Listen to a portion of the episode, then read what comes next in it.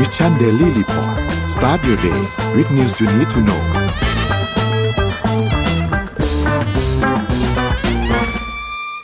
สวัสดีครับยินดีต้อนรับเข้าสู่ Mission Daily Report ประจำวันที่ 8 พฤษภาคม 2566 นะครับ วันนี้คุณอยู่กับเรา 2 คนตอน7โมงถึง8โมงเช้าครับ สวัสดีพี่ปิ๊กครับ สวัสดีครับนนท์สวัสดีคุณผู้ชมทุกท่านนะครับ ครับ สวัสดีทุกท่านด้วยครับ ก็สวัสดี สวัสดีวันจันทร์นะครับ วันนี้ สัปดาห์นี้เป็นสัปดาห์สุดท้ายก่อนเข้าสู่การเลือกตั้งอย่างเป็นทางการแล้วนะครับ หลังจากที่เมื่อวานนี้มีการเลือกตั้งล่วงหน้ากันนะครับ ซึ่งเดี๋ยววันนี้เราพูดคุยกันแน่เพราะเรียกว่าเลือกตั้งล่วงหน้าเนี่ย จากภาพรวมที่เราได้เห็นแล้วต่างๆ เนี่ยเป็นอย่างไรบ้างนะครับ แต่ว่าอะเอาละเดี๋ยวพาไปอัปเดตตัวเลขกันก่อนครับ ว่าเป็นยังไงบ้างครับ ตัวเลขล่าสุดครับเซตบ้านเราครับ1,533.30นะครับบวก 0.32%นะครับ ถัดมาครับหุ้นต่างประเทศครับดาวโจนส์ครับอยู่ที่ 33,674นะครับบวกขึ้นมา 1.65%นะครับ NASDAQ 12,235นะครับบวก 2.25%นะครับ NYSE ครับ15,380ครับบวก 2.25%เช่นเดียวกันนะครับฟุตซี่100ครับอยู่ที่ 7,778นะครับบวก 0.98%แล้วก็ห่างเซ็งครับ20,049นะครับบวกมา 0.50%นะครับถัดมาครับ ราคาน้ำมันดิบครับมีการปรับตัวขึ้นนะครับเกือบเกือบสี่เปอร์เซ็นทั้งคู่เลยนะครับ อยู่ที่ WTI ครับเจ็ดสิบเอ็ดจุดสามสี่นะครับแล้วก็ Brent อยู่ที่เจ็ดสิบห้าจุดสามศูนย์นะครับถัดมาครับ ราคาทองคำครับอยู่ที่สองพันสิบหกจุดเจ็ดเก้านะครับติดลบหนึ่งจุดหกสามเปอร์เซ็นตนะครับและสุดท้ายครับคริปโตครับบิตคอยครับอยู่ที่ประมาณสองหมื่นเกือบเกือบสองหมื่นเก้านะครับบวกขึ้นมาศูนย์จุดแปดสามนะครับอีเทเรียมอยู่ที่ประมาณหนึ่งพันเก้าร้อยนะครับ Binance ครับ325นะครับ Solana 22.2นะครับ แล้วก็ Bitcoin 1.68นะครับ ก็นี่เป็นอัปเดตตัวเลขทั้งหมดครับ พี่ปิ๊กพาไปดู Morning Talk หน่อยครับพี่ อ่า Morning Talk วันนี้เราคุยกันเบาๆนะครับครับอ่าเอาลูกหัวข้อขึ้นมาครับ เราคาดหวังอะไรกับการเลือกตั้งในปี 2566 บ้างนะครับคำว่าความความคาดหวังนี่อ่า เราจะคุยในมุมของ ความเปลี่ยนแปลงที่จะเกิดขึ้นหลังการเลือกตั้งนะ ไม่ไม่ใช่ ไม่ใช่ความคาดหวังในคูหาเลือกตั้ง ว่าเออมันจะเรียบร้อยไหมอะไรไม่ไม่ไม่ใช่นั่นไม่ใช่ประเด็นนะครับ เราคาดหวังว่าการเลือกตั้งครั้งนี้ จะเปลี่ยนแปลงประเทศ ไปในทางไหนบ้างนะครับเราอยากได้เรื่องอะไรนะครับอ่าพี่เออเขาตอดคุยตอนท้ายทีเดียวนะเพราะพี่อย่างคุยตอนง้างรท้ายอที่อะคุยตอนท้ายที่อะพี่นี่ง้างรอมาแล้วครับ เออ อะเดี๋ยวครัมาบดูสแตทครับ วันนี้มีสแตทมาฝากกันด้วยนะครับ เราไม่ไปครัดูบสแตทนานละ อ่าสแตทนะครับ อันนี้คืออัตราการปรับดอกเบี้ยของเฟดนะครับ ที่เข้ามาจัดการเรื่องของอินฟล t ชันนะครับ สังเกตว่าในเรามีวิกฤตเศรษฐกิจมาแล้วหลายรอบนะครับ ทุกๆ ครั้งเนี่ยเฟดจะมีการขึ้นดอกเบี้ยแบบ ภาษานักการตลาดเศรษฐศาสตร์เศรษฐศาสตร์ก็เรียกค่อยเป็นค่อยไปนะครับ แต่ดูเอ่อโดยเฉพาะครั้งล่าสุดนะครับ ปี 2015 เส้นสีส้ม เส้นล่างสุดเนี่ย อัตราการขึ้นดอกเบี้ยเนี่ย 36 เดือนเนี่ยอยู่แค่ 2.25เปอร์เซ็นเท่านั้น ในรอบ 36 เดือนนะครับ สเปรดขึ้นไปสูงสุดที่ 2.25เปอร์เซ็นเท่านั้น แต่ในรอบนี้ครับ ปี 2022 คือเส้นที่ขึ้นไปสูงสุดเลยเนี่ย เพียงแค่ 10 เดือนที่ 14 ของการใช้มาตรการทางดอกเบี้ยเนี่ยนะครับ ห้าเปอร์เซ็นแล้วนะครับ แต่ว่าต้นทุนทางการเงินของผู้ประกอบการของของของเราทุกๆคนเนี่ยสูงขึ้นจริง ๆ นะครับ ภาพต่อมาครับต่อมาเป็นเรื่องของ อ่า ใครเป็นแฟน Star War เนี่ย รู้ไหมว่าสัปดาห์ที่ผ่านมามันมีวันเขาเรียกวัน Star War Day นนท์รู้ปะรู้รู้รู้รู้รู้มันเป็นอ่าวันนะครับที่ May the Four เราร์ May the Four นะครับ May the Four นะครับสี่ก็คือสี่พฤษภา Happy Star Wars Day นะครับ ก็เลยมีตัวสถิติรายได้ของ Star Wars ให้เห็นนะครับว่าครับอ่าแต่ละภาคทำรายได้เท่าไหร่ ก็คือผลปรากฏก็คือ Star Wars ภาคที่ทำรายได้สูงที่สุดเลยนะครับ ก็คือภาคแรกอ่าภาคแรกที่ออกฉายนะครับ คือเอพิโซดภาคสี่สี่นะครับอ่า New Hope นะครับซึ่งตอนนั้นเนี่ยแปลก ต้องใช้คำว่าแปลกหู แปลกตาตื่นตาตื่นใจมาก เพราะว่าไม่เคยมีหนังอวกาศ แบบนั้นมาก่อนนะครับ มียานอวกาศมีหุ่นยนต์มาทุกอย่างดูแปลกแบบตื่นเต้นมากนะครับ แล้วก็ลองสังเกตนะครับ คือ Star Wars ออกมาแล้วเก้าภาคไม่นับอ่าเขาเรียกว่า side story อีกสามนะครับ ครับอ่าหกภาคแรกเลยเนี่ย กินขาดหกอันดับแรกเลยยกเว้นอ่า episode เจ็ดนะครับ Force Awakening ที่เป็นภาคแรกของไตรภาคที่สามที่มีตัวอะไรนะ คุณคุณไคโลเรนใช่ไหมมาปรากฏตัวตรงนี้เป็นอันดับสอง นะครับ ส่วนครึ่งล่างเป็นแฮร์รี่พอตเตอร์ครับแฮร์รี่พอตเตอร์เนี่ยทั้งเจ็ดเจ็ดจุดห้าภาคใช่ไหมเพราะว่าภาคตอนที่เจ็ดมีสองตอนรายได้ค่อนข้งข้าเกาะๆกันครับ ใกล้เคียงกัน แต่ side story ก็ก็ยังไม่ค่อยสำเร็จ เห็นสังเกตนะ side story ไม่ค่อยเกิดเนาะไม่ว่าจะเป็นแฮร์รี่พอตเตอร์กับ Star Wars อะไรอย่างเงี้ยนะครับอะต่อมาครับ แต่ว่าเดี๋ยวชวนคุยเรื่อง Star Wars กับกับแฮร์รี่เนี่ยพี่ปิ๊กอย่าง Star Wars ตอนนี้ก็มีซีรีส์ หลายอันที่แบบมันเป็น side story เพิ่มขึ้นมาอยู่ใน Disney Plus Hotstar ก็มีเยอะเหมือนกันที่แบบเป็น Mandalorian โอ้จริงๆมีเยอะเลยอะหลายเรื่องเลยที่ที่เพิ่มเติมเข้ามา Obi-Wan ใช่ไหมใช่ใช่ใช่ครับมีหลายเรื่องเลย แล้วก็ส่วนแฮร์รี่พอตเตอร์เองก็มีข่าวที่ confirm แล้วว่าจะทำเป็นซีรีส์คือคือคือเนื้อเรื่องเดิมของแฮร์รี่พอตเตอร์เนี่ยแหละ ที่เราเคยดูมาแปดภาคที่เราเคยเห็นหนังสือเจ็ดเล่มเนี่ย แต่ว่าเขาจะเอามาทำเป็นซีรีส์แบบ เจ็ด season ก็คือ season ละหนึ่งเล่ม หนังสือหนึ่งเล่มหนึ่ง season ไปเลย ก็จะลง detail มีนู่นมีนี่มากขึ้น คาดว่าน่าจะประกาศ casting กันช่วงต้นปีหน้า อาจจะเป็นช่วงประมาณสักกุมภามีนาแล้วน่าจะรู้แล้วว่าใครแสดงเป็นบทอะไรบ้าง แล้วก็กว่าจะได้ดูกันจริง ๆ เนี่ยนนท์คิดว่าอาจจะ 2025 2026 อะไรเงี้ยอาจจะอีกสักพักหนึ่งสักพักใหญ่ ๆ แต่ว่าก็เอาละใครที่เป็นแฟนแฮร์รี่ก็รอติดตามครับ อ่า ต้องรอดูกันไปนะครับ คือพวกนี้บางทีต้องยอมรับว่าการเขียนเรื่องเขียนเก่งนะเอาแบบมุมนิดเดียวของของไหนตัวตัวเรื่องหลักเนี่ยมาทำเป็นเรื่องใหม่ได้ อันนี้ก็ต้องยอมยอมใจในความสามารถจริงๆ ครับนะอย่างเรื่องของไซซีรีส์ที่มันพูดถึงอย่างอะไรนะแมนดาร์เรียนสองสองภาคแล้วใช่ไหมสองสองเขาเรียกว่าสองสองสองภาคโอบิวันอย่างเงี้ยโอ้ดึงดึงประเด็นจากเรื่องหลักมาได้นะใช่ อะต่อมาครับ อันนี้เป็นเรื่องของ อ่าก็ตัวเลขเหมือนกันนะครับ อันนี้ผ่านเลยก็ได้ไม่เป็นไร เดี๋ยวเราไม่มีเวลาคุยเรื่องอื่น อะต่อมาครับสแตทต่อมาอันนี้คือ อันนี้การสำรวจเรื่องของคนอังกฤษในเรื่องของเขาเชื่อว่าบริษัทของประเทศเขาอะจะสามารถทำเรื่องของ net zero ได้หรือเปล่า net zero ก็คือองค์กรที่ไม่ปล่อยคาร์บอนออกสู่โลกเลยนะครับ ดูแล้วก็น่าใจหายก็คือเจ็ด สิบสามในสี่ของคนอังกฤษไม่เชื่อว่าบริษัทต่างๆ ในประเทศตัวเองจะทำเน็ตซีโร่ได้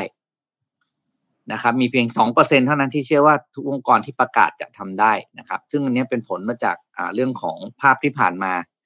นะครับ ว่าพูดมาว่าจะทำอะพูดง่ายแต่ยังไม่เห็นความคืบหน้าใด ๆเลยอะไรอย่างเงี้ยนะครับ ซึ่งอันนี้เดี๋ยวพี่จะชวนคุยต่อด้วยในเรื่องของความความคาดหวังในเรื่องของการเลือกตั้งปีหกด้วยนะครับอะต่อมาครับ ต่อมาคือเรื่องของ อันนี้คือต้องระวังมากเลยก็คือเรื่องของอุบัติเหตุบนท้องถนนที่เกิดกับคนเดินเท้านะครับ ก็นิวเม็กซิโกกับฟลอริดาเนี่ยคือรัฐที่เกิดอุบัติเหตุกับประชาชนผู้เดิน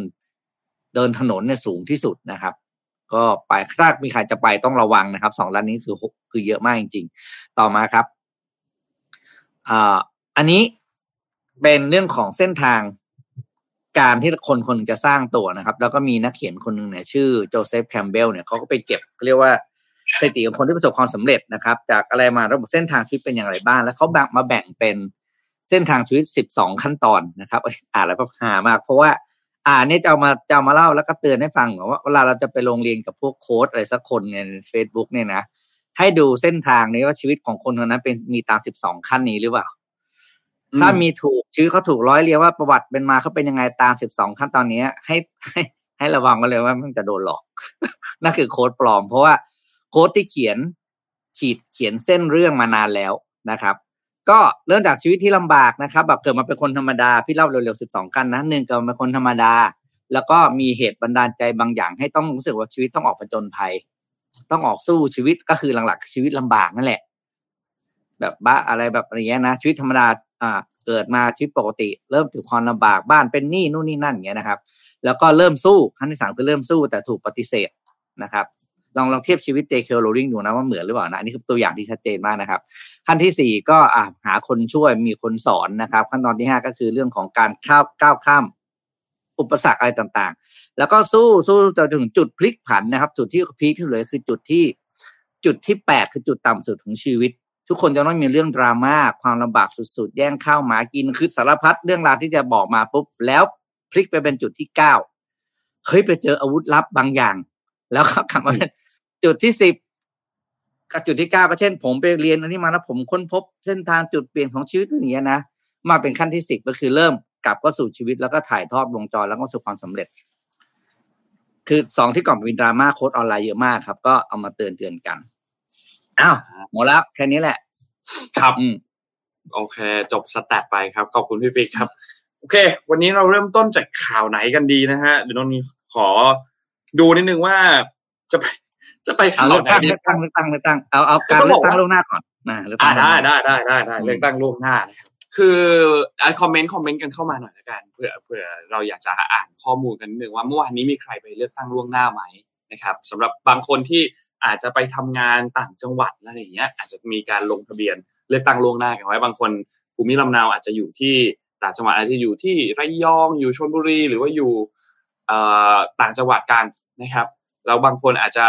ต้องเข้ามาทำงานที่กรุงเทพก็มีการลงทะเบียนเลือกตั้งล่วงหน้าที่กรุงเทพกันไว้นะครับ ซึ่งก็เมื่อวานนี้เนี่ยจากภาพรวมที่เราเห็นการเลือกตั้งล่วงหน้าเมื่อวานนี้เนี่ยก็ต้องบอกว่านนท์ก็ลองถามถามเพื่อนที่ที่ที่สมัยเรียนนะครับ ก็บางคนก็ยังอยู่ในกรุงเทพแต่ว่าภูมิลำเนาเขาก็อยู่ต่างจังหวัดกันอย่างนี้ใช่ไหมครับ ก็หลาย ๆ คนก็บอกว่าโอเค มีปัญหาบ้างในในหลาย ๆ จุดบางบางจุดเจ้าหน้าที่ยังสับสนกับกล่องกับ ข้อมูลต่างในการแจกนู่นแจกนี่ แต่ว่าโดยภาพรวมแล้วเนี่ยก็ทำงานได้ค่อนข้างเร็ว ในหลาย ๆ จุดนะทำงานได้ค่อนข้างเร็วคือ อย่างที่สยามพารากอนเนี่ย คนเยอะมากคนไปใช้สิทธิ์เลือกตั้งล่วงหน้ากันเนี่ยเยอะมากช่วงแรกๆก่อนที่จะเปิดให้ใช้สิทธิ์เนี่ยคนต่อแถวกันค่อนข้างเยอะ แต่ว่าพอพอเปิดให้เข้าไปใช้สิทธิ์กันเรียบร้อยแล้วเนี่ยก็ค่อนข้างที่จะเคลียร์แถวค่อนข้างเร็ว แต่ทีนี้ปัญหาที่ที่ตามมาเนี่ยนะครับ ก็แน่นอนละมัน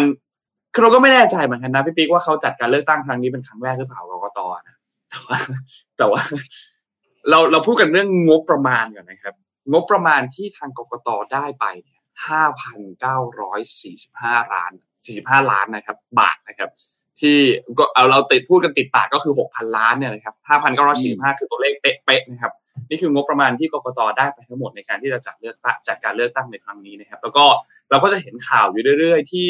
ทางด้านของคณะกรรมการกกตมีการบินไปดูงานที่ต่างประเทศหนูไม่แน่ใจหนูไม่แน่ใจนะว่าเขาไปดูงานที่ประเทศไหนมาบ้าง แล้วก็เอาอะไรบ้างในการที่ไปดูงานมาบ้าง แต่พูดถึงเรื่องดูงานนิดนึงก่อนที่จะไปพูดถึงเรื่องข่าการเลือกตั้งล่วงหน้าต่อเนี่ยการที่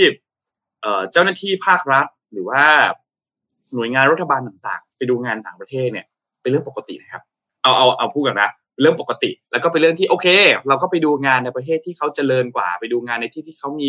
ระบบมีอะไรที่มันดูน่าเชื่อถือกว่า ดูเป็นระบบมากกว่า นี่ก็เป็นเรื่องปกติแต่ทีนี้คำว่าไปดูงานของเขาเนี่ย เราก็ไม่รู้ว่าเขาไปดูอะไรถูกไหมในฐานะประชาชน เราไม่รู้ว่าเขาไปดูอะไร เราไม่รู้ว่าเขาเอาพูดกันตามตรง เราก็ไม่รู้ว่าเขาไปเที่ยวอย่างเดียวหรือเปล่า ไปดูงานจริงๆหรือเปล่าเราก็ไม่รู้ใช่ไหมครับ ซึ่งก็ต้องบอกว่าจริง ๆ แล้วอะนนนนเพิ่งรู้ว่ามันทำแบบนี้ได้นนเห็น The Standard ในรายการของ The Secret Sauce อะที่คุณเคนนัครินเนี่ย เขาไปลอนดอน แล้วก็ไปกับคุณชัชชาติที่เป็นผู้ว่ากทมเพราะว่าคุณชัชชาติเนี่ยได้รับเชิญจากรัฐบาลที่ที่ที่นั่นไปเพื่อให้แบบเหมือนประมาณว่าไปดูงานที่นู่นอะไรอย่างเงี้ยชัชชาติก็เลยเอาสื่อไปด้วย เอาสื่อไปด้วยนี่ก็คือไปถ่ายมันเป็นแบบ documentary เลยว่า เนี่ยที่บอกว่าไปดูงานเนี่ยไปดูงานเนี่ยไปทำอะไรบ้าง ให้เห็นเลยว่าทำไมถึงต้องมาที่นี่มีเหตุผลรองรับชัดเจน ซึ่งนนก็มองว่า เออ ถ้ามันเป็นแบบเนี้ยก็ก็น่าสนใจนะพี่ปิ๊กถ้าหากว่า สมมุติว่าการเลือกตั้งครั้งหน้าอีกสี่ปีข้างหน้าเนี่ยกกตบินบอกบินไปดูงานที่ประเทศนี้ เอาสื่อไปด้วยเลยครับ จะได้รู้เลยว่ากกตที่บอกไปดูงานน่ะไปดูอะไรบ้าง แล้วเอาอะไรกลับมาใช้บ้างเราจะได้รู้ว่าอ๋อโอเค มันเป็นแบบนั้นแบบนี้ ทีนี้กลับมาที่การเลือกตั้งล่วงหน้าต่อครับ การเลือกตั้งล่วงหน้าเมื่อวานนี้วันที่ 7 พฤษภาคมก่อนที่จะไปเลือกตั้งวันจริงวันที่ 14 พฤษภาคมเนี่ยนะครับ ต่างคนก็จะมีการเลือกตั้งนอกเขตกันค่อนข้างเยอะบางคนเลือกตั้งในเขตนั่นแหละ แต่ว่าเป็นเลือกตั้งล่วงหน้าไปนะครับ ซึ่งบัตรเลือกตั้งต่างๆ ที่ทุกท่านเลือกกันเมื่อวานนี้เนี่ยก็จะต้องถูกส่งไปที่ตามเขตภูมิลำเนาของบ้านท่านนะครับว่าอะท่านเลือกตั้งภูเก็ตเขตสองบัตรเลือกตั้งที่ท่านเลือกเรียบร้อยแล้วเนี่ยก็จะต้องถูกส่งเพนไปที่นั่นนะครับ ซึ่งเอ่อจากการจัดเมื่อวานนี้เนี่ยต้องบอกว่ามีหลายเขตครับพี่ปิ๊กที่มีปัญหา มีคนที่กังวลถึงเรื่องความโปร่งใสของคะแนนการเลือกตั้ง มีคนที่กังวลว่าไอ้บัตรที่เขาหย่อนลงไปอะมันเขียนผิดเขตกับสิ่งที่มันควรจะเป็น แล้วพอถึงจังหวะที่จะไปหย่อนในกล่องปุ๊บเนี่ยก็มีปัญหาว่าไอ้กล่องที่หยอดลงไปผิดหรือเปล่า หรือถูกหรือเปล่า ซึ่งถ้ามันผิดเนี่ย ไอ้บัตรเลือกตั้งอันนั้นมันอาจจะไปไม่ถึงเขตเลือกตั้งจริง ๆ ของท่านนะครับ คนก็เลยกังวลกันค่อนข้างเยอะ ซึ่งกรณีที่ที่เราเห็นเนี่ยในเรื่องของประเด็นบัตรเลือกตั้งเนี่ยนะครับกกตเองก็มีการออกมา เมื่อวานนี้ออกมาแถลงเรียบร้อยแล้ว ยอมรับในข้อผิดพลาด แล้วก็ดูเหมือนว่าพบปัญหาพอสมควรเหมือนกันกับการที่กรรมการประจำหน่วยเลือกตั้งเนี่ยมีการเขียนรหัสเขตเลือกตั้งผิดหรือบางที่ไม่เขียนเลยนะครับทำให้ประชาชนที่ออกไปใช้สิทธิ์แล้วเนี่ยบัตรกลายเป็นบัตรเสียนะครับ ซึ่งก็ต้องบอกว่าส่วนใหญ่แล้วเนี่ยการเลือกตั้งเมื่อวานนี้เนี่ยส่วนใหญ่จะเป็นการเลือกตั้งนอกเขตนะครับ คือเลือกตั้งออกมาในจังหวัดที่ไม่ได้อยู่ในภูมิลำเนาของ ของท่านเนี่ยนะครับ ซึ่งบัตรก็จะอย่างที่บอกครับถูกส่งกลับไปยังเขตเลือกตั้งตามบัตรประชาชน ถ้าหากว่ามีการเขียนรหัสเขตผิดหรือไม่เขียนเลยเนี่ยนะครับมันอาจจะไปผิดที่ ซึ่งถ้าไปผิดที่ในรอบนี้เนี่ยมีปัญหานะครับ เพราะว่าถ้าเป็นบัตรปาร์ตี้ลิสต์ไม่มีปัญหาอะไร เบอร์เดียวกันทั่วประเทศ แต่ถ้าเป็นบัตรเขตเนี่ยแต่ละจังหวัดแต่ละเขตคนละเบอร์กันละ เพราะว่าสสปาร์ตี้ลิสต์เอ้ยสสเขตเนี่ยเขาคนละเบอร์กันใช่ไหมครับ เพราะฉะนั้นก็จะมีปัญหากัน ค่อนข้างเยอะ ซึ่งหน่วยเลือกตั้งที่เท่าที่เราเห็นข้อมูลจากทั้งภาคประชาชนเองจากทั้งสื่อมวลชนเอง แล้วบอกว่ามีปัญหาเนี่ยนะครับก็จะมีหน่วยเลือกตั้งที่สำนักงานเขตห้วยขวางนะครับชุดที่ 24 ก็คือที่ส่งไปที่ราชบุรีที่ระยองแล้วก็ที่ร้อยเอ็ดนะครับแล้วก็มีสารกางชลบุรีเขตที่ 1 มีศูนย์เยาวชนกรุงเทพมหานครไทยญี่ปุ่นเขตที่6นะครับที่พารากอนนะครับเขตที่ 2 แล้วก็มีเขตเลือกตั้งที่ 14นะครับหน่วย 4 ที่จังหวัดนครราชสีมานะครับ ซึ่งต้องบอกว่าเยอะมากครับพี่ปิ๊กมีหลายกรณีมากที่มีเขตมีปัญหาแล้วก็ผิดอย่างที่กรกตแถลงเมื่อวานนี้เนี่ยก็พบว่ามีผิดพลาด 100 คนนะครับ ซึ่งอันนี้เป็นการเขียนรหัสเขตเลือกตั้งที่หน้าซองผิดจากเดิมที่ควรจะเขียนเขต 2 เนี่ยไปเขียนเป็นเขตที่ 4 นะครับ แล้วก็กรอกรหัสไปรษณีย์แทนรหัสจังหวัดด้วย ซึ่งก็พบว่ามีการผิดพลาด แล้วก็มีการแยกกล่องไว้ แล้วจะมีการตรวจสอบกันอีกครั้งหนึ่งหลังจากที่มีการปิด ปิดหีบไปเรียบร้อยแล้วนะครับ ซึ่งก็ต้องบอกว่าเออเห็นแล้วก็ปวดหัวเห็นแล้วก็แบบงงไปหมดเลขาธิการสำนักกรรมการการเลือกตั้งหรือเลขาก็เลขาธิการกรกตนี่นะครับก็มีการออกมากล่าวยอมรับว่าเออมีการเขียนผิด จริง ๆ มีผิดพลาดไปประมาณหนึ่งร้อยคนคนก็มาถกเถียงกันนะครับ แล้วบางคนก็บอกว่าลงทะเบียนเลือกตั้งล่วงหน้าไปแล้ว แต่ว่าหน่วยไม่มีชื่อรายชื่อผู้สมัครที่มีการแปะอยู่ข้างหน้า บางที่ก็บอกว่าตกหล่น บางที่ก็บอกว่าไอ้ใบสมัครที่ที่ดูแล้วว่าสสเขตบ้านเราเนี่ยสมมติแหละตั้งใจจะเลือกเบอร์ 999 แต่ว่าพอตั้งใจจะเลือกเบอร์นี้เข้าไปที่เขตไอ้บัตรเลือกตั้งกับบัตรเลือกตั้งที่ดูมากับไอ้ที่มันแปะอยู่ตรงข้างหน้าเนี่ย ไม่ตรงกันก็เลยยิ่งสร้างความสับสนเข้าไปอีกว่าเอ๊ะมันเกิดอะไรขึ้นนะครับ อันเนี้ยเป็นคร่าวๆครับพี่ปิ๊กสำหรับการเลือกตั้งล่วงหน้าพี่ปิ๊กคิดว่ายังไงครับ คือเรื่องพวกนี้นะเอาจริง ๆเอาเรามองด้วย มองด้วยมุมมองของคนที่เป็นผู้ใช้บริการแล้วเราเป็นประชาชนเราไปใช้บริการการการเลือกตั้ง คือเขาเป็นคนจัดการใช่ไหม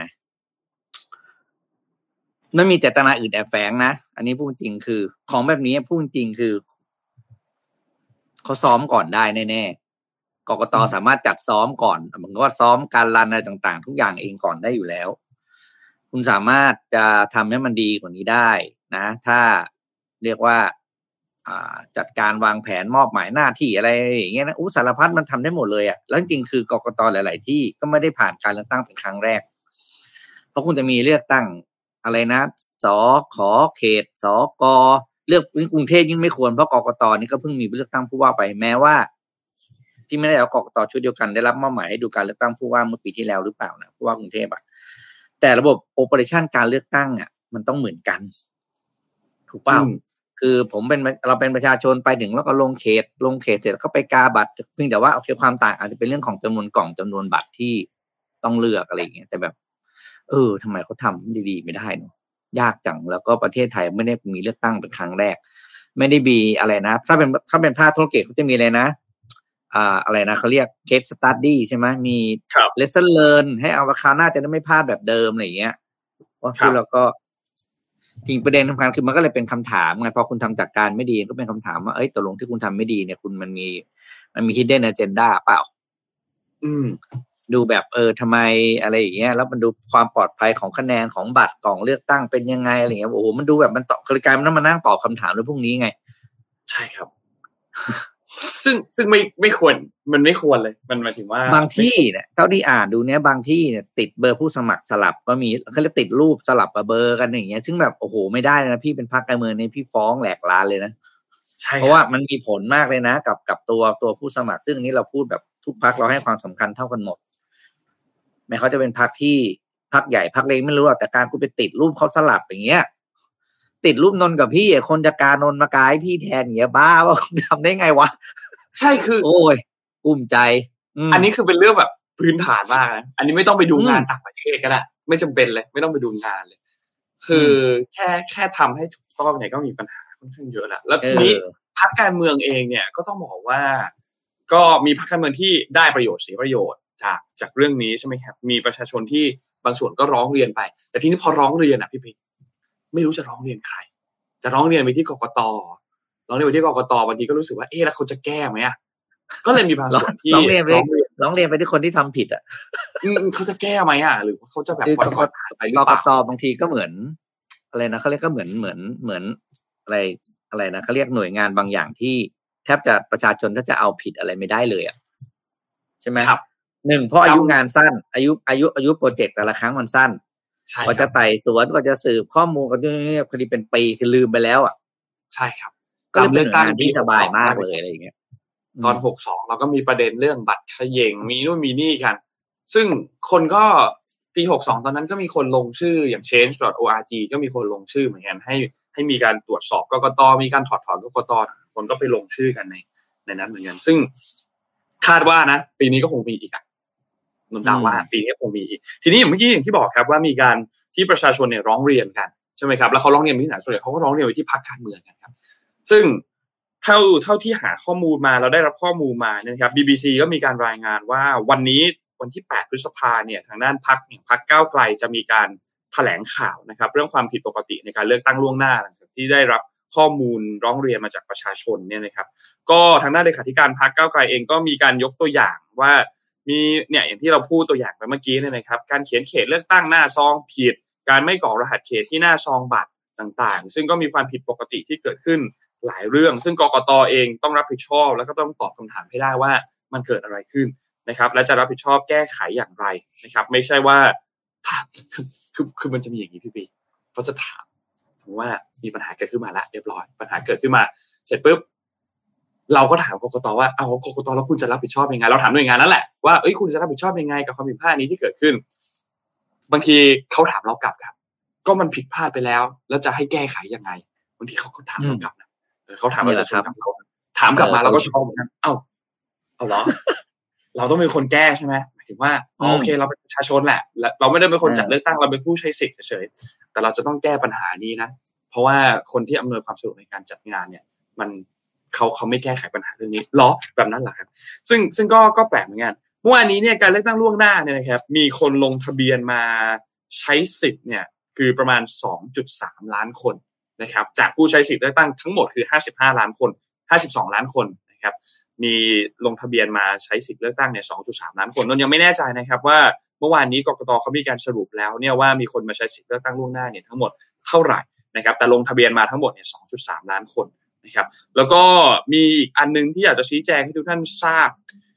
คือเรื่องของข้อห้ามต่างๆ ในการตั้งแต่เนี่ยตั้งแต่เลือกตั้งตั้งแต่วันที่7ถึงวันที่ 14 เพราะว่าเป็นสัปดาห์สุดท้ายก่อนเข้าสู่การเลือกตั้งนะครับ ไม่ว่าจะเป็นเรื่องของการห้ามขายตัวแอลกอฮอล์นะครับจริงๆการขายแอลกอฮอล์เนี่ยห้ามขายตั้งแต่วันที่7ไอ้ห้ามขายนั่นคือวันที่ 6 จนถึงวันที่ 7 จนปิดปิดหีบเลือกตั้งนะครับ อันนี้ก็จะมีการห้ามขายแอลกอฮอล์แล้วก็เช่นเดียวกันในช่วงใกล้ๆวันที่ 14 ก็จะคืนก่อนวันเลือกตั้ง ก็จะห้ามขายแอลกอฮอล์เช่นเดียวกันนะครับ แล้วก็เรื่องของตัวโพต่างๆ โพเนี่ยยังทำได้นะครับ ในช่วงสัปดาห์สุดท้ายของของการเลือกตั้งเนี่ยทำโพได้ไม่มีปัญหา แต่ข้อห้ามคือห้ามเผยแพร่ ห้ามเผยแพร่โพนะครับ ในการในช่วงช่วงช่วงสัปดาห์สุดท้ายของการเลือกตั้งเนี่ยนะครับ แล้วก็จะมีข้อห้าม อื่นๆอีกพอสมควรนะครับ ที่เกี่ยวข้องกับเรื่องของการเลือกตั้งที่เขาก็จะมีข้อห้ามกันว่า เนี่ยในช่วงวันสุดท้ายๆเนี่ยจะมีข้อห้ามกันเรื่องของการห้ามเล่นพนันเกี่ยวกับการเลือกตั้งนะครับ พวกนี้ก็จะจริงๆก็ก็ก็เป็นพื้นฐานที่เราทราบกันอยู่แล้วนะครับ แล้วก็ห้ามมีการจัดยานพาหนะให้ผู้มีสิทธิเลือกตั้งเนี่ยไปหรือกลับเพื่อที่จะออกเสียงลงคะแนนนะครับ แล้วก็ห้ามจูงใจหรือควบคุมผู้มีสิทธิเลือกตั้งในการลงไปไปลงคะแนน หรือว่าจะเลือกหรือไม่เลือกใคร นะครับห้ามจูงใจในเรื่องในในช่วงอันนั้นนะครับแล้วก็มีห้ามขัดขวางหน่วงเหนี่ยวผู้มีสิทธิเลือกตั้ง ห้ามถ่ายภาพบัตรเลือกตั้งที่ลงคะแนนแล้ว อันนี้ห้าม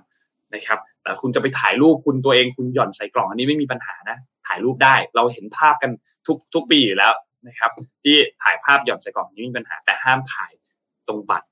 ที่มันมีเขียนว่าคุณกาพัก A พัก B อันนี้ห้ามนะครับ แล้วก็ห้ามนำบัตรเลือกตั้งออกจากเขตเลือกตั้งอันนี้ก็พื้นฐาน นะครับห้ามทำบัตรเสียต่างๆ โดยจงใจเนี่ยห้ามทำนะครับ นี่ก็เป็นข้อห้ามคร่าวๆที่เราเห็นกันในช่วงนี้นะครับช่วงนี้เนี่ยก็จะเห็นคนวิเคราะห์กันค่อนข้างเยอะพี่ปิ๊กเริ่มมีการ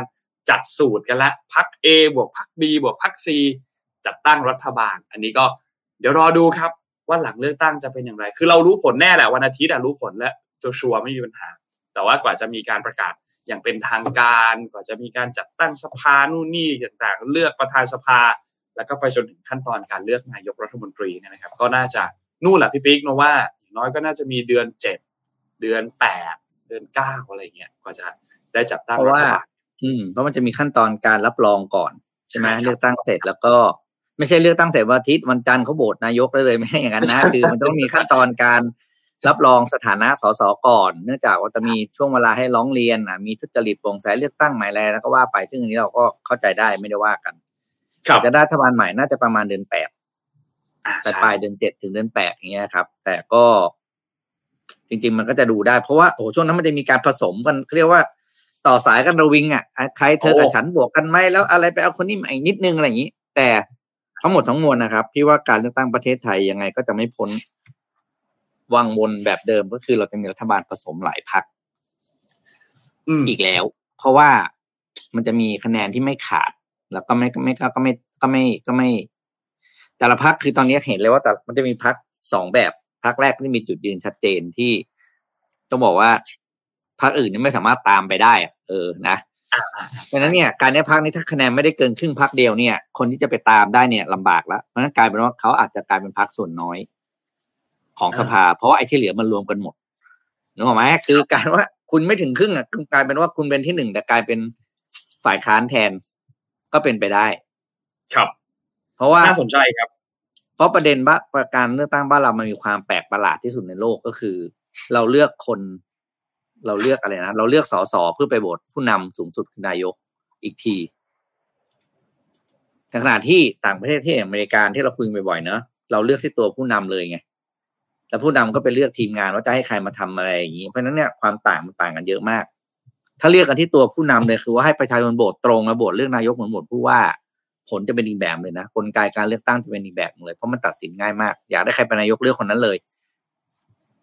แล้วนายกก็ไปเลือกทีมงานเองอันนี้นายกรับผิดชอบโดยตรงนะคุณมีอำนาจต่อรองสูงสุดในการจะเลือกใครมา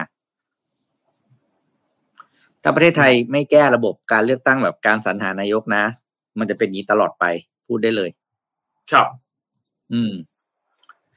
นั่นแหละครับเหนื่อย เอาเป็นว่าอันนี้คุยเรื่องร้อนๆนิดนึงคือช่วงสองสามวันนี้เนี่ย ร้อนมากเลยใช่ไหมร้อนมากเลย คือต้องบอกว่า อะก็เลย อะพี่ไปฟังข้อมูลเกี่ยวกับเรื่องของอ่าภาวะโลกร้อนมานะครับ แล้วก็เลยพออาทิตย์นี้ร้อนนรกแตกใช่ไหมก็เลย จะมาเล่าให้ฟังว่า ไอ้ที่ร้อนๆมันเป็นเพราะอะไร แล้วเราจะต้องทำตัวไงได้บ้างนะครับเอาภาพพีทเวฟนั้นขึ้นมาครับอ่า ภาพนี้เนี่ยจะเป็นภาพที่พี่จริงพี่ได้มาสองทีแล้วนะ แล้วก็เขาก็ส่งมาเรื่อยๆนะครับ ภาพนี้เป็นภาพที่บอกถึงคลื่นความร้อนนะครับ ที่แผ่ขึ้นมา ครอบคลุมจนถึงอ่าเรียกพื้นที่ประมาณเอเชียใต้ ซึ่งคำว่าเอเชียใต้ก็คือตั้งแต่อินเดียมาจนถึงเอเชียตะวันออกเฉียงใต้ก็คือบ้านเราทั้งหมดนะครับ โดยหนักๆเห็นไหมคือสีแดงเข้มๆเนี่ยก็คือ อินเดียเนี่ยขาประจำอยู่แล้ว เขาร้อนที่สุดอยู่แล้วแล้วเมื่อก่อนเราเห็นข่าวอินเดียเราก็ได้บอกว่าโอ้โหสงสงสารคนอินเดียนะตอนนี้ไม่ต้องสงสารเขาแล้วครับ สงสารตัวเองก่อน ครับ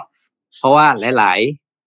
ๆ หลาย ๆ พื้นที่ของเราแตะสี่สิบไปแล้วสี่สิบเอ็ดใช่ไหมเมื่อก่อนสมัยพี่เด็กๆนะนนเวลารายงานพยากรณ์อากาศเนี่ยอำเภอเอ่ออำเภอที่อุณหภูมิสูงสุดในประเทศไทยคือทองผาภูมิกาญจนบุรี มนุษย์ทนเคยได้ยินไหมตอนนี้ทองหมาภูมิไม่ใช่แชมป์แล้วนะแชมป์แถวๆกรุงเทพนี่แหละ ร้อนจริงๆ นี่ประเด็นก็คือว่า ไอ้เจ้า ไอ้เจ้าคลื่นความร้อนเนี่ยมันก็คือเกิดจากหลาย ๆ อย่างรวมถึงโลกร้อนด้วยนะครับ ประเด็นที่พี่ฟังจากผู้เชี่ยวชาญคือเพื่อนพี่คนเขาทำธุรกิจเครื่อง เครื่องที่เราเทใส่อาหารลงไปอะแล้วมันจะออกมาเป็นกำจัดกำจัดเศษอาหารเออใช้คำนี้แล้วกันแล้วมันก็จะออกมาเป็นปุ๋ยแล้วก็ไปใช้ใช้ใช้ใส่ต้นไม้ได้อะไรอย่างเงี้ยนะครับ ประเด็นก็คือสิ่งที่เขาบอกคือความจริงที่น่ากลัวมาก พี่เอาแค่สั้นๆสามเรื่องหนึ่งนะครับ โลกจะร้อนขึ้นเรื่อยๆ ไม่มีทางเย็นลง มีแต่ร้อนขึ้นไปกว่านี้นะครับ เพราะว่าเราเองยังไม่หยุดเลยไม่ว่าจะเป็นปัจจัยการสร้างความร้อนต่างๆ นะ เครื่องยนต์ เครื่องจักรเนาะมลพิษขยะ เรามีการเผาพื้นที่เกษตรเพื่อปลูกเผาป่าเพื่อปลูกพืชเกษตรกรรมใช่ไหมพืชระยะสั้น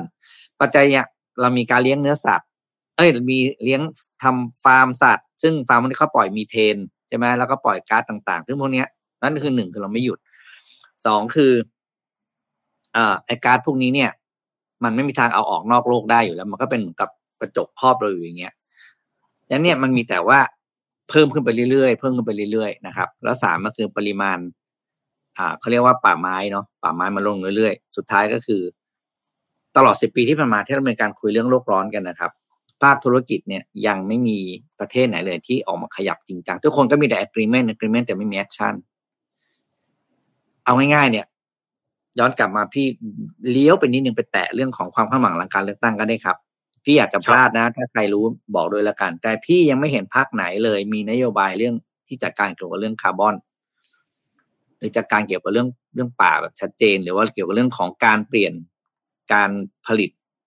ที่เป็นคาร์บอนให้มันเป็น carbon free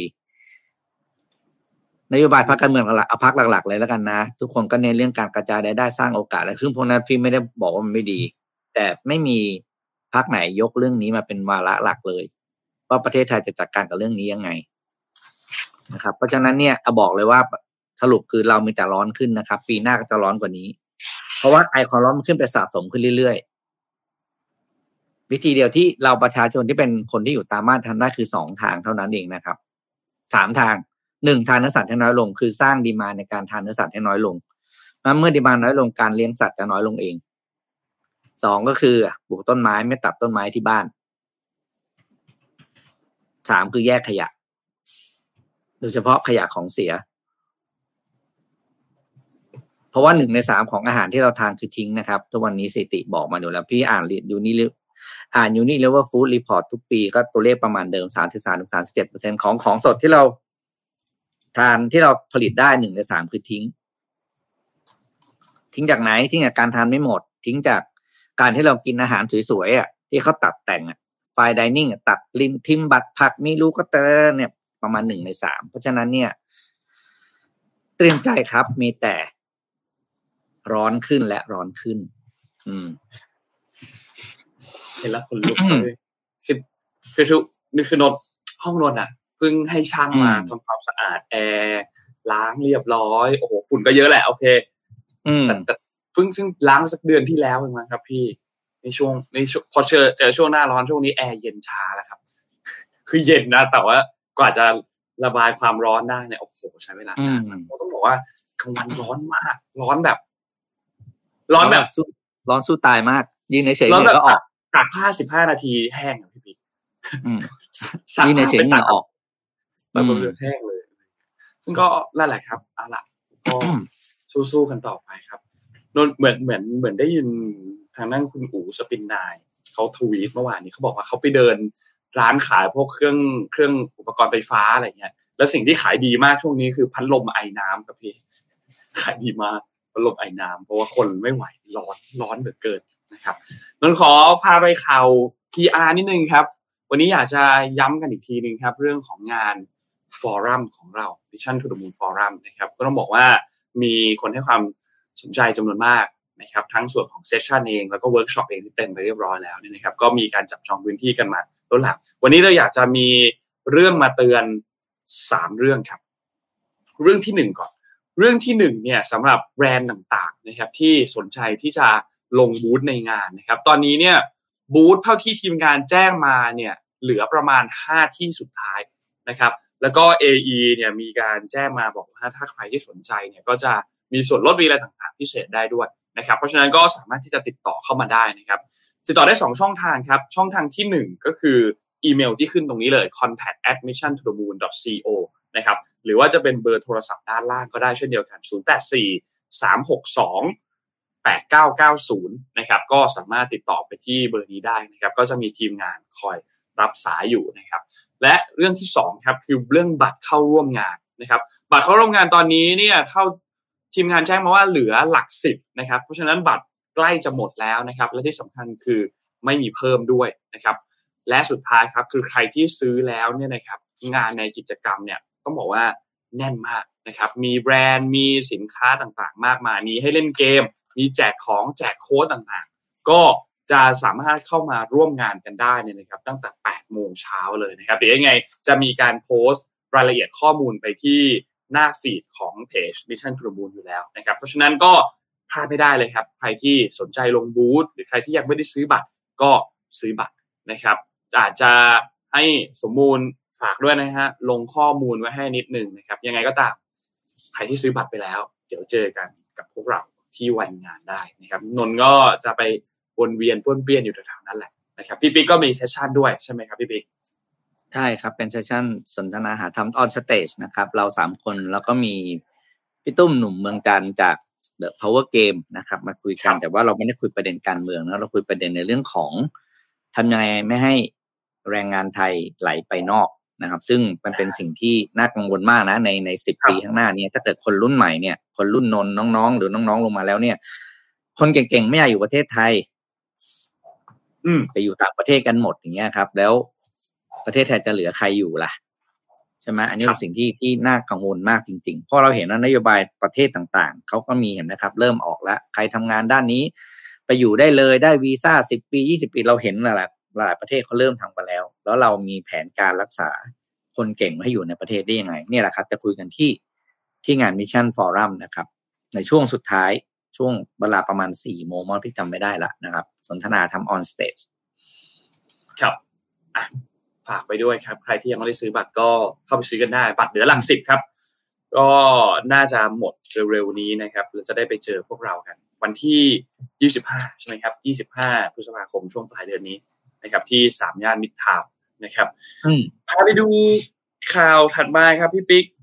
เมื่อวานเมื่อสัปดาห์ที่แล้วเมื่อสัปดาห์ที่แล้วเนี่ยนะครับ มีทางด้านของธนาคารกลางสหรัฐนะครับเอาวันที่ 27 ครับ ขออภัยนนท์ดูวันที่ผิดครับ 27 27 พฤษภานะครับ ก็เตรียมตัวไปเจอกันได้ครับ วันที่ 27พฤษภาเป็นวันเสาร์นะครับ เป็นวันเสาร์นะครับโอเคเอ่อ เรื่องธนาคารกลางสหรัฐครับเรื่องเฟดครับเมื่อสัปดาห์ที่แล้วเนี่ยเมื่อวันที่สี่เนี่ยนะครับมีการปรับขึ้นดอกเบี้ยนโยบายนี่ทุกเราเราทุกคนทราบข่าวนี้กันแล้วนะครับที่ขึ้นไปที่ 0.25%นะครับทำให้ตอนนี้เนี่ยเฟดฟันเรทก็จะอยู่ที่5ถึง5.25%ซึ่งต้องบอกว่าเป็นระดับที่สูงที่สุดนับตั้งแต่ปี 2007 นะครับ แล้วก็ต้องบอกว่าในช่วงระยะเวลาประมาณเนี่ยปีกว่าๆปีเศษๆเนี่ยนะครับ ก็เป็นการขึ้นดอกเบี้ยเป็นครั้งที่ 10 แล้วนะครับ แล้วก็การประชุมครั้งนี้เนี่ยสัญญาณอันหนึ่งที่เฟดส่งมาเนี่ยก็คือเป็นเรื่องของการขึ้นดอกเบี้ยที่น่าจะสิ้นสุดลงแล้วคำว่าสิ้นสุดลงแล้วในที่นี้เนี่ยหมายความว่าน่าจะไม่ได้มีการขึ้นดอกเบี้ยไปสูงมากกว่านี้ละแต่ที่คนต้องตามกันต่อก็คือ แล้วจะคงอัตราดอกเบี้ยที่สูงแบบนี้ไว้จนถึงเมื่อไหร่นะครับ ก็มีการวิเคราะห์กันต่างๆ นานานะครับ หลังจากที่มีการแถลงผลการประชุมของเจอโรมพาเวลประธานของเฟดนะครับ บอกว่า การจะตัดสินใจว่าจะยุติรอบการขึ้นดอกเบี้ยของเฟดเนี่ยอาจจะยังไม่ได้เกิดขึ้นในการประชุมในครั้งนี้ แต่ว่าอย่างไรก็ตามเฟดก็เองก็มีการพูดถึงประเด็นอันนี้นะครับว่าเอ่อต้องมีการดำเนินการนโยบายต่างๆ เพื่อที่จะให้กรอบของเงินเฟ้อที่เขาต้องการคือ2%เนี่ยนะครับให้บรรลุเป้าหมายเงินเฟ้อที่2%เขาให้ได้ ซึ่งก็ต้องบอกว่าก็ก็มีการพูดถึงประเด็นอันนี้ แต่ว่าในการแถลงในครั้งนี้เนี่ย ตัดเรื่องนี้ออกก่อนหน้านี้พูดถึงเรื่องนี้มาโดยตลอดกรอบ2%เนี่ยพูดถึงเรื่องนี้มาโดยตลอดนะครับ ซึ่งคนก็วิเคราะห์กันนะครับว่าโอเคณปัจจุบันเงินเฟ้อเนี่ยเริ่มชะลอตัวลงนับตั้งแต่ช่วงกลางปีที่ผ่านมานะครับแต่ว่าแรงกดดันเงินเฟ้อต่างๆ เองก็ยังคงอยู่ในระดับที่สูง เพราะฉะนั้นก็มีอีกหลายมาตรการอีกหลายกระบวนการที่จะทำให้ตัวเงินเฟ้อเนี่ยกลับเข้ามาอยู่ในกรอบ 2%ซึ่งคาดว่าน่าจะต้องใช้เวลาอีกสักพักหนึ่งเหมือนกัน นะครับคือต้องบอกว่าภาพรวมเงินเฟ้อของสหรัฐ ทั้งราคาอาหารพลังงานเองเนี่ยชะลอตัวลงแล้ว แต่ว่าอัตราเงินเฟ้อบางกลุ่ม ยกตัวอย่างเช่นกลุ่มราคาที่อยู่อาศัยค่ารักษาพยาบาลเองเนี่ยก็ยังคงมีปัญหาอยู่ทำให้เฟดเองก็ยังไม่สามารถที่จะวางใจได้เต็มที่นะครับนักวิเคราะห์เองก็มีการวิเคราะห์ประเด็นเรื่องนี้กันครับ ว่าเฟดเนี่ยน่าจะอย่างน้อยนะครับ คงดอกเบี้ยไว้ที่ระดับตรงนี้แหละ ก็คือ 5.00 ถึง 5.25เปอร์เซ็นเนี่ย ไว้อย่างน้อยจนถึงสิ้นปีนี้นะครับ แล้วปีหน้าเราอาจจะได้เห็นการปรับลดดอกเบี้ยไหมถ้าหากว่าตัวเลขต่างๆ เริ่มดีมากยิ่งขึ้นนะครับแล้วก็เฟดเองเนี่ยก็อย่างที่บอกครับยังเน้นย้ำเกี่ยวกับเรื่องของการที่จะนำเงินเฟ้อไปสู่ระดับ 2%นะครับแล้วก็มีการพูดถึงเรื่องของลองเทอมมากขึ้นเกี่ยวกับเรื่องของการจัดการเงินเฟ้อนะครับเพราะฉะนั้นอันนี้ก็เป็นเป้าหมายหนึ่งที่สำคัญมากๆเหมือนกันนะครับ ก็ ต้องรอติดตามกันดูครับว่าท่าทีของเฟดหลังจากนี้รวมถึงตัวเลขต่างๆ ในช่วงครึ่งหลังของปี 2023นี่นะครับว่าจะเป็นอย่างไรบ้าง แต่เท่าที่นักวิเคราะห์หลายๆ เจ้าวิการวิเคราะห์ท่านเนี่ยก็คาดว่าโอกาสที่จะได้เห็นการปรับลดอัตราดอกเบี้ยลงมาในช่วงปีนี้เนี่ยน่าจะยากมากนะครับคาดว่าน่าจะเกิดขึ้นในปีหน้าซะมากกว่านะครับก็ประมาณนี้ครับสั้นๆครับสำหรับเรื่องข่าวของเฟดครับ อืม น่าสนใจ เพราะว่าต้นทุนดอกเบี้ยนี่มันโอ้โห มันอันนี้จริงๆนะมันเป็นอะไรที่แบบ ถ้าถ้าจัดการได้เนี่ยจะดีมาก เพราะว่า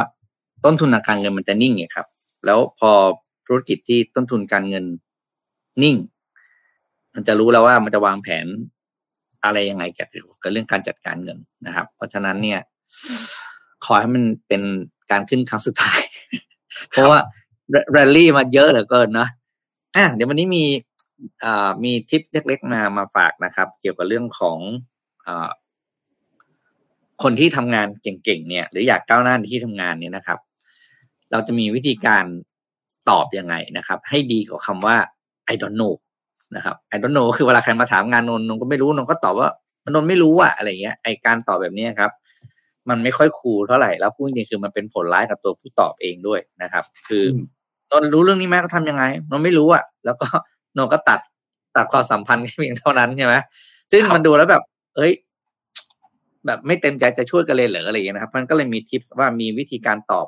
สามอย่าง ที่ดีกว่าการตอบแค่ I don't know เฉยๆอย่างนั้นนะครับ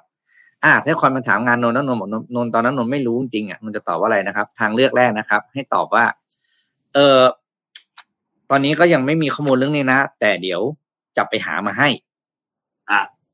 อ่านะครับบางคำตากันนะคือไม่รู้ก็คือตอนนี้ก็ยังไม่รู้จริง ๆ แหละ แต่ว่าเดี๋ยวจะไปหามาให้ก็คือแสดงเจตนาว่าเต็มใจจะช่วยนะ แต่เรื่องนี้ยังไม่รู้เพราะฉะนั้นขอหาคำตอบที่ที่ดีที่ถูกต้องก่อนแล้วเดี๋ยวจะมาบอกให้ อะอันนี้ก็คือจุดเด่นก็คือข้อนี้คือเรื่องของทัศนคติของการเป็น growth mindset การอยากให้ความช่วยเหลือผู้ร่วมงานและอยากเห็นงานสำเร็จ เราถึงตอบไปว่าเรายินดีที่จะช่วยนะครับ แต่ตอนนี้ยังไม่รู้ก็เลยไม่ตอบ ข้อสองนะครับ วิธีการถามถามรู้เรื่องไหมถ้าแทนที่ตอบว่า I don't know ให้ตอบว่า เออเรามาช่วยกันคิดไหมเรื่องนี้จะแก้ยังไง พี่ไปถามปุ๊บนนยังไม่รู้บอกเอ้ยเดี๋ยวมาช่วยกันคิดดีกว่าว่าเรื่องนี้เป็นยังไง แล้วมีทางเลือกอะไรบ้าง อันนี้จะโชว์สัญลักษณ์ของความเป็น collaborative worker ก็คือคนที่พร้อมที่จะทำงานร่วมกับผู้อื่นทันทีเมื่อมีปัญหา คือต่างคนต่างไม่รู้ไม่เป็นไรแต่ช่วยกันคิดเดี๋ยวมันจะหาทางออกได้ ถ้ายังไม่ได้ก็ไม่หาคนอื่นมาช่วยเพิ่มนะครับอันที่สามก็คือ ถามว่ารู้ไหมก็บอกไม่รู้แต่ว่า รู้ว่าเดี๋ยวเดี๋ยวจะไปเรียกคนที่รู้เรื่องนี้มาตอบให้ อันนี้ก็เป็นคำตอบที่บอกเลยว่า เรื่องบางเรื่องเนี่ย เราจะไม่ตะแบง คือคนเราเป็นสิทธิ์ไม่รู้ไงกับบางเรื่องใช่ไหมครับ พอไม่รู้ก็ไม่เป็นไรก็อย่าตอบเพราะถ้าตอบอะไรผิดๆแล้วเนี่ย เดี๋ยว เลยนะมันเกิดสร้างความเสียหายมากกว่าเดิม เพราะฉะนั้นเราบอกว่างั้นเดี๋ยวเราไปเรียกไปเรียกคนที่รู้จริงมาตอบให้ เพื่อคนที่มาถามเราจะได้ได้คำตอบที่ถูกต้องและนำไปใช้งานได้จริงนะครับ เพราะนั้นเป็นสามทางเลือกนะสำหรับการที่จะตอบใครสักคนแล้วไปตอบเขาว่า ไม่รู้ ไม่รู้ไม่รู้ไม่รู้แล้วก็จบกันนะครับ ก็เอามาฝากสั้นๆ ไม่ใช่ถึงแค่เจ็ดโมงหรอกแต่ว่าอ่านเมื่อเช้าแล้วเออชอบอะไรเอามาเล่าให้ฟังในรายการแล้วกันนะครับ อย่าตอบใครเฉยๆว่าไม่รู้นะ เพราะว่ามันเป็นการทำร้ายตัวเราเอง ครับ อืมครับ มีอยู่คนหนึ่งก็ไม่ไม่รู้พูดไม่รู้เยอะเหมือนกันครับไม่รู้บ่อยเหลือเกินเออไม่รู้อะอะไรไม่รู้อะอะไรอย่างเงี้ยไม่ไม่ได้นะครับมันได้ก็ดูสิต่ออย่างนั้นแล้วเป็นยังไงล่ะภาพลักษณ์อะอะไรก็ไม่ไม่รู้เยอะไปหมดเลยแต่ก็อะเออนั่นแหละครับประมาณนั่นแหละครับมรอดูครับรอดูครับรอดูครับว่า ว่าจะเป็นยังไงครับ แต่คุ้นมากเลยครับคำว่าไม่รู้เนี่ยพี่ปิ๊กเห็ นข่าวนี้ยังพี่ เมื่อวานนี้มีอุบัติเหตุที่เส้นพระรามสองเลยนะครับ เออ ก็แผ่นเบลเลอร์เลยใช่ไหมเออถ้าเขาเรียกใช่ครับแผ่นแผ่นปูนน่ะใช่ไหมเออ คือโนไม่แน่ใจว่าทีมงานสามารถเปิดคลิปวิดีโอได้ไหมนะครับ ถ้าถ้าโอ้สามารอถย่าเปิดเลยคปเสียววิดีโอได้หวัดเสียวมีคนเสียชีวิตก็ด้วย เป็นภาพก็ได้ครับ เอาเป็นภาพก็ได้อืมว่าอืมว่าเหตุการณ์มันเกิดอะไรขึ้น คือ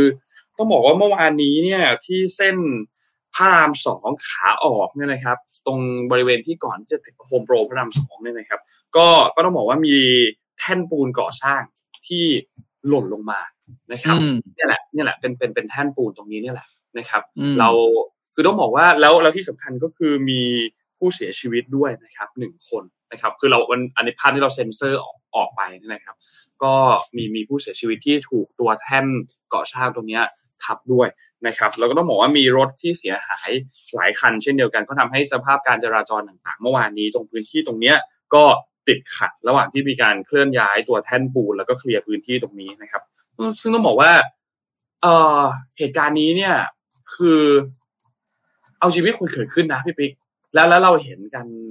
เราเห็นกันหลายรอบมากกับเส้นเนี้ยที่ก่อสร้างกันไม่เสร็จสักที ก่อสร้างเสร็จหนึ่งโครงการปุ๊บมีอันอื่นเพิ่มเติมขึ้นมาอีกงอกซึ่งมาก็อีโอกเคเราเข้าใจเข้าใจได้แหละว่า โอเคก็ต้องการให้ให้พื้นที่ตรงเนี้ยเจริญมากขึ้นสร้างถนนสร้างอะไรต่าง ๆ ก็เข้าใจได้ แต่ว่าดูเหมือนว่าความหละหลวมในการจัดการ กับเรื่องของการก่อสร้าง ความปลอดภัยต่างๆซึ่งควรจะมาเป็นอันดับแรกนั่นเลยครับ ดูแล้วไม่ไม่ค่อยดีสักเท่าไหร่ครับ คือต้องบอกว่า เส้นพระรามสองเนี่ย เป็นเส้นที่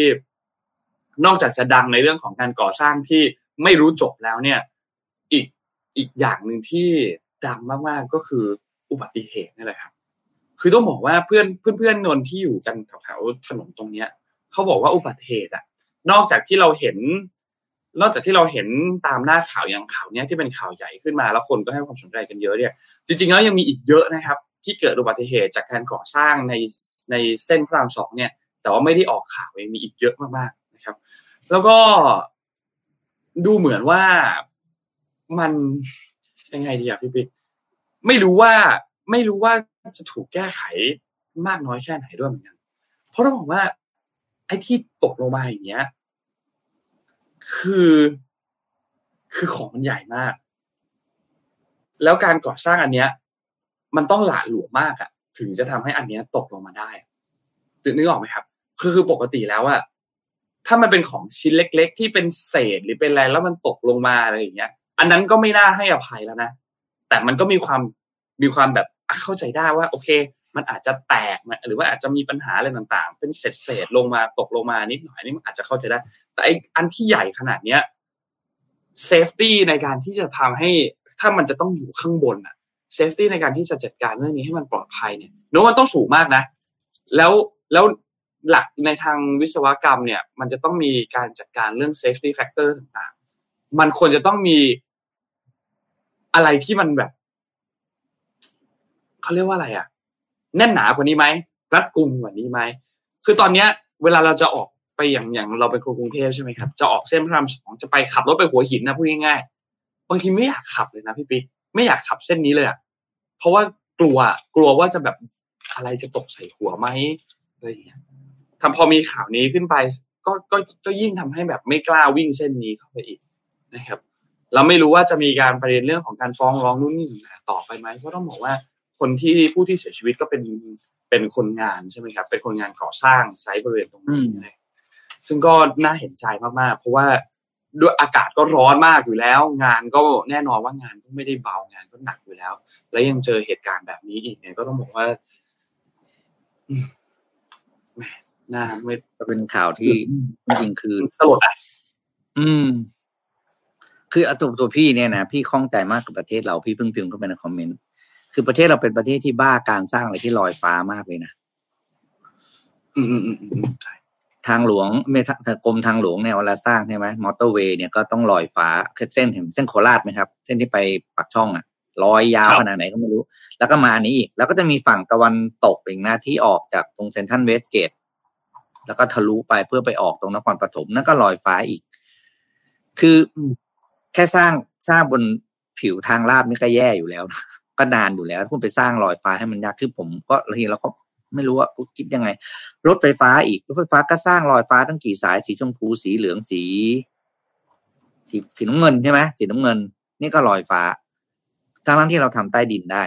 แล้วก็ไม่อยากจะเชื่อว่าคนที่ออกแบบโครงสร้างรถไฟฟ้าพวกนี้จะไม่เคย จะไม่เคยขึ้นรถไฟใต้ดินที่ต่างประเทศเลย ญี่ปุ่น เกาหลีไต้หวันอะไรเงี้ย คือแบบเฮ้ยใจคอคุณไม่คิดเลยว่ามันไม่รู้หรอว่าการสร้างข้างหน้ามันง่ายกว่าข้างบน ถูกกว่า เยอะด้วย อืม เออ จริงๆอันนี้ตอนที่ทำได้พี่จำได้ตอนนี้ ตอนนู้นเลยที่เรามีข่าว มติลงว่าจะสร้างพีเทตอนนั้นก็มีดีเบตกันนะครับ ว่าจะสร้างใต้ดินหรือหรือ หรือลอยฟ้าแบบปัจจุบันเนี่ย แล้วโบสออกมาว่าเป็นสร้างลอยฟ้าเนี่ยโอ้โหวันนั้นรู้สึกว่าบอกเลยนะว่ารู้สึกเศร้ามาก เพราะว่าพี่เองเนี่ยตอนที่พี่เรียนที่ต่างประเทศนะครับ พี่อยู่ชิคาโกใช่ไหมชิคาโกเป็นเมืองที่มีรถไฟ รถไฟในเมืองเขาเรียกเขาเรียกเดอะลูปอยู่มาประมาณเกือบเกือบร้อยปีมั้งเจ็ดสิบปีมั้งเดอะลูปอะ แล้วเป็นเป็นเมืองที่มีรถไฟอยู่บนแบบเป็นรางเก่าๆอยู่บนบนบนบนบนบนฟ้าอย่างเงี้ยครับ ซึ่งเราเห็นเลยบอกว่าโอ้โห มันเสียงดัง มันรบกวนคนมาก แล้วมันแบบอะไรไม่ได้ทึ่งเมืองใหม่ๆแล้วเขาสร้างรถไฟเนี่ยเขาสร้างใต้ดินหมด แล้วพอเห็นข่าวบ้านเราจะมีรถไฟฟ้า เป็นแบบลอยฟ้า โอ้โหวันนั้นแบบตายแล้วชีวิตรักจริงๆ นี่แต่บอกให้เดี๋ยวเดี๋ยวหนังชีวิตจะมาต่ออะไรรู้ไหมนนพอรถไฟฟ้าเริ่มใช้จริง ๆของบ้านเราอะสีชมพูสีต่างๆที่ใช้ ดราม่าอันดามันต่อกันเลยมาเพราะเราสร้างเป็นแบบโมโนเรลหลายเส้นเป็นโมโนหลายสีโมโนเรลนะครับโมโนเรลเนี่ยความความเร็วในการเคลื่อนมันน้อยขบวนโบกี้มันสั้น มันก็จะไม่พอการขนคน สิ่งนี้ได้คืออะไรครับ คือ เราเสียเวลาสร้างไปกี่ปีกับการได้รถไฟฟ้าที่ไม่พอไม่พอกับการใช้งาน อืม โอ้ยอันนี้เดี๋ยวอันนี้เดี๋ยวต้องรอดูใกล้ๆอีกไปดูรอโอ้ไม่ต้องรอดูเลยเนี่ยเดี๋ยวถ่ายเลยเทียบได้เลย ตอนนี้เขาซ้อมวิ่งแล้วสีเหลืองเนี่ยเหมือนซ้อมวิ่งอยู่เห็นเลยสี่ตู้สั้น ๆ เอาเป็นว่าเหมือนเราคิดว่าเราไปเที่ยวดิสนีย์แลนด์แล้วเขามีรถโมโนเรลวิ่งในวิ่งในสวนสนุกเขาใช่ไหมครับอารมณ์นั้นเลยมันโอ้ไม่พอการใช้งานหรอก อืม มีคนถามว่าใช้ต้นทุนหรือเปล่าครับ สร้างใต้ดินถูกกว่าบนฟ้าครับ ผมรับรองได้ไอ้แค่เสาตอหม้อที่คุณต้องสร้างฟรีๆเท่าไหร่แล้วครับ เพื่อยกระดับรางขึ้นไปอะอืมคุณนับดูคุณสร้างกี่เสาเสาหนึ่งกี่ล้าน แล้วตลอดเส้นเนี่ยคุณสร้างยาวแค่ไหนนี่คือเสาเป็นสิ่งที่ไม่ควรจะเสีย แล้วบ้านเราไม่ได้มีเรื่องแผ่นดินไหวเพราะฉะนั้นการสร้างใต้ดินเนี่ยไม่มีปัญหาอยู่แล้ว อืม อืมโอ้ยเหนื่อยนะนอนเข้าไปเรื่องไม่ได้แทบไม่ได้อ่านข่าวเลยวันนี้คุยอะไรก็ไม่รู้อ้าวกลับมาดูเรื่องผลอะไรนะ Morning Talk ดีกว่า อ่าได้ครับ อืม น้อนคาดหวังอะไรบ้างครับ รอบนี้นะครับ สิ่งที่เอาเอาเอาที่คาดหวังมากๆเลยก็คือนนนนไม่ไม่สนใจเรื่องว่าใครจะได้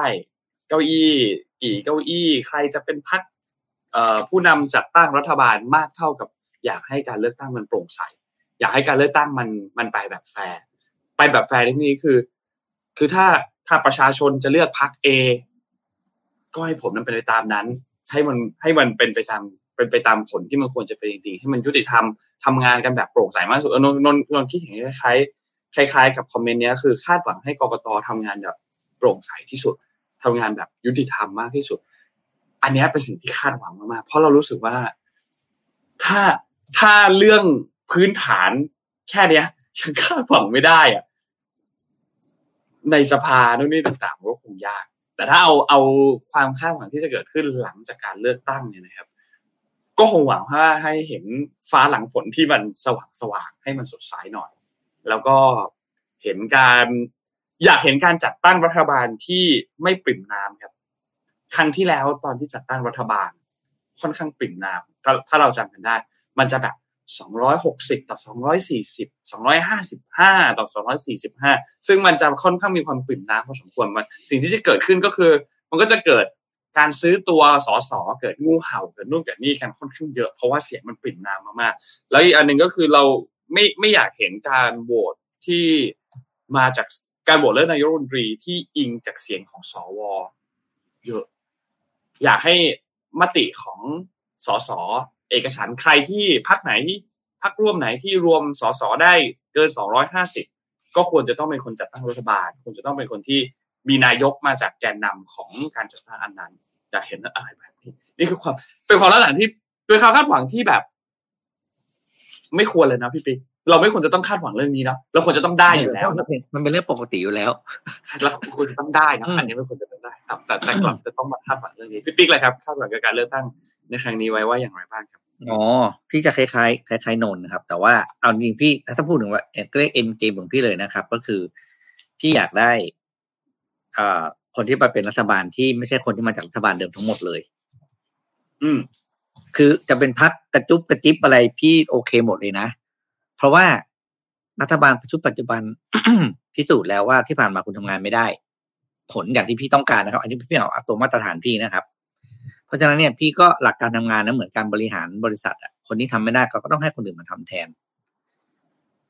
มันหน้าเดิมทั้งหมดนะครับไม่ว่าจะเป็นอ่าพี่พี่รวมถึงความหมายพี่คือรวมถึงทั้งสภาเลยนะไม่ใช่แบบคือแบบโดยเฉพาะแบบฝ่ายฝ่ายฝ่ายฝ่ายรัฐบาลหมดเนี่ยไม่เอาเลยต้องเปลี่ยนบ้าง แล้วก็เอาคนที่เขาเคยอาจจะเป็นเคยเคยเป็นฝ่ายค้านเนาะหรือคนที่ไม่เคยเข้าสภามาก่อนเลยเนี่ยเออมันมาลองบริหารดูบ้างหรือเผื่อจะ เผื่อจะมีอะไรดีขึ้นบ้าง เพราะว่าการคนคนเดิมทำงาน คุณได้ได้ผลแบบเดิมค่อนข้างชัวร์เราไม่อยากเห็นอะไรที่แบบอะอย่างนี้แล้วเหรออย่างนี้แล้วเหรออะไรเงี้ยอยากได้คนที่มี สามารถเออทันโลกกับประเทศไทยจริงมีศักยภาพเยอะมากนะ แต่ว่าการทำงานแบบที่เคยทำอาจจะไม่พอไง ไม่พอกับการแข่งขันในปัจจุบันก็เลย โอ้ยขอเถอะขอขอคนใหม่ๆบ้างเถอะชีวิต คือคือคือจริงๆแล้วอะมันควรจะต้องเป็นแบบนี้เนาะพี่พีมันควรจะต้องเป็นแบบอะเลือกตั้งพักเอชนะ สมมติพักเอชนะพักเอทำงานไปสี่ปีพักเอทำงานไม่ดี เลือกตั้งครั้งต่อไป ก็ไม่เลือกพักเอแค่นั้นเองแล้วก็ให้พักบีมาทำงานแทน คือถ้ามันควรจะต้องเป็นแบบนี้ แต่ที่บ้านบ้านบ้านเราจากประวัติศาสตร์เนี่ย ถ้าย้อนย้อนไปเนี่ย ฝั่งหนึ่งเป็นก็จะมีความขัดแย้งเกิดขึ้น ร้ายแรงที่สุดก็คือการเกิดรัฐประหารเกิดขึ้น ซึ่งซึ่งบ้านเราก็เกิดค่อนข้างบ่อยใช่ไหมครับ ก็แล้วก็จะมีการแก้รัฐธรรมนูญทำให้อีกฝั่งหนึ่งได้เปรียบเราไม่อยากให้มันวนลูปแบบนี้ซึ่งก็ก็ต้องก็ต้องเป็นปัญหาที่เราก็ต้องแก้กันไปต้องต้อง voice มันออกมาว่า เราเอาหรือไม่เอาเหตุการณ์แบบนี้ ถ้าเราไม่เอาแล้ว เราก็ต้องหาทางแก้กันต่อไปนะครับ ว่ามันจะ สามารถทำยังไงกันได้บ้างแต่ดูว่าอย่างน้อยการเลือกตั้งมันก็เป็นความหวังครับ เมื่อวานนี้จากที่เห็นภาพคนไปใช้สิทธิ์เลือกตั้ง คนออกไปใช้กันเนี่ย เราก็จะเห็นว่าคนก็ก็มาด้วยความหวังอะเนาะคนก็มาด้วยความหวัง พร้อมกับกำปากกามาแน่นเลย เพื่อที่จะกาจะกลาจะไม่ว่าจะกาแล้วให้รัฐบาลอยู่เหมือนเดิม รัฐบาลเดิมกาให้พรรคเดิม หรือจะกาให้เกิดการเปลี่ยนแปลงมีพรรคใหม่ ๆ เข้ามาเป็นรัฐบาลแทนพรรค ก็ไม่ได้มีอันไหนผิดนะครับ แต่เพียงแค่คุณออกไปใช้สิทธิ์แล้วกัน คุณออกไปใช้สิทธิ์ของคุณว่าคุณต้องการให้ประเทศเป็นแบบไหน คุณเห็นด้วยกับนโยบายอันไหนของพรรคไหนแค่นั้นเองแต่ว่าสุดท้ายแล้วถ้าถ้าออกไปใช้สิทธิ์กันจริง ๆ เนี่ย มันก็ก็เป็นเรื่องที่ดีครับ ก็หวังว่าจะได้เห็นตัวเลขการออกมาใช้สิทธิ์ที่เยอะๆ อยากเห็นก่อนหน้านี้เราจะหกสิบเปอร์เซ็นต์ใช่ไหมห้าสิบเปอร์เซ็นต์หกสิบเปอร์เซ็นต์ตัวเลขการใช้สิทธิ์ก็อยากเห็นตัวเลขที่เยอะกว่านั้นอยากเห็นเจ็ดสิบเปอร์เซ็นต์แปดสิบเปอร์เซ็นต์ก็หวังว่าจะค่อยๆเยอะขึ้นเรื่อยๆครับ ก็เสาร์วันอาทิตย์หน้าเนาะวันอาทิตย์หน้านะครับ วันที่สิบสิบเท่าไหร่นะสี่ครับวันอาทิตย์ที่จะถึงพฤษภาพี่บิ๊กยี่สิบอ่าสี่นะครับ ที่ถึงนี้นะครับ ไปออกไปกันเยอะๆนะครับ ไปให้เขาเห็นว่าประชาชนไม่ใช่คนที่คุณจะทำอะไรก็ได้ครับ เราก็มีอันนี้เหมือนกันนะแต่เราก็อยู่เราก็อยู่ในกรอบเท่าที่เราทำได้ใช่ไหมครับ ครับดังนั้นเนี่ยเขาก็ควรจะทำงานได้ส่งกันที่เราไว้ใจเนาะครับแล้วคุณจะอยู่ในฐานะของฝ่ายค้านคุณก็ทำงานดีๆได้ ไม่ใช่ว่าฝ่ายค้านแล้วก็ปล่อยเกียร์ว่างเฉยๆไม่ทำอะไรแล้วก็หรือมันก็แบบไปทำตัวป่วนๆในสภาเลยไม่เอาหมดสมัยแล้วอะเอออืจริงมน่าเบื่อแล้วน่าเบื่อแล้วอืม วันนี้นั่นแหละน่าจะประมาณนี้ครนะบละพี่บิ๊กข่าวเตรียมมาแทบไม่ได้อ่านหรอกน่าจะอุ๊ยน่าจะเอออะไปครบถ้วนครับไป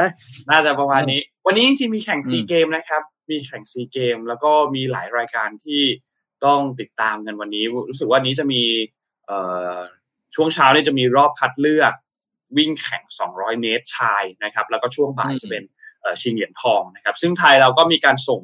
นักกีฬา 2 คนนะครับมีคุณบิวภูริพลบุญสอนนะครับที่เป็นแชมป์เก่าแล้วก็เป็นเจ้าของสถิติอาเซียนด้วยนะครับ20.19 วินาทีนะครับ แล้วก็มีคนใหม่นะครับคือคุณต้าสรอัดดาบบังนะครับที่ขึ้นมาเป็นตัวจริงในระยะนี้ก็มี 2 ท่านนะครับ แล้วก็จะมีระยะ 1,500 เมตรด้วยนะครับ วันนี้ตอนช่วงเย็นๆ ประมาณสักช่วง ใกล้ๆ6โมงเย็นนะครับก็จะเป็นคุณคีรินตันติเวศนะครับแล้วก็คุณพงศกรสุขสวัสดิ์นะครับหรือว่ามังกรนี่นะครับ ก็รอติดตามนะครับสำหรับการแข่งขันซีเกมช่วงตลอดวันนี้นะครับก็ฝากติดตามนักกีฬาไทยให้กำลังใจกันครับสำหรับการแข่งขันจะเป็นซีเกมค่อนข้างเงียบเนาะให้กำลังใจกันให้กำลังใจกัน ก็รอดูครับ วันนี้น่าจะประมาณนี้ครับพี่ปิ๊กก็ขอบคุณท่านผู้ฟังทุกๆท่านมากครับ ที่ติดตาม Mission Daily Report นะครับ ก็หวังว่าจะเต็มอิ่มกันไปกับช่วงเช้าข่าววันนี้นะครับเดี๋ยวไงพรุ่งนี้เราอัปเดตข่าวข่าวสารกันอีกทีหนึ่งนะครับ วันอังคารนะครับ วันนี้เราสองคนลาไปก่อนครับแล้วพบกันใหม่ครั้งหนึ่งวันพรุ่งนี้ครับ สวัสดีครับ สวัสดีครับ Mission Daily Report start your day with news you need to know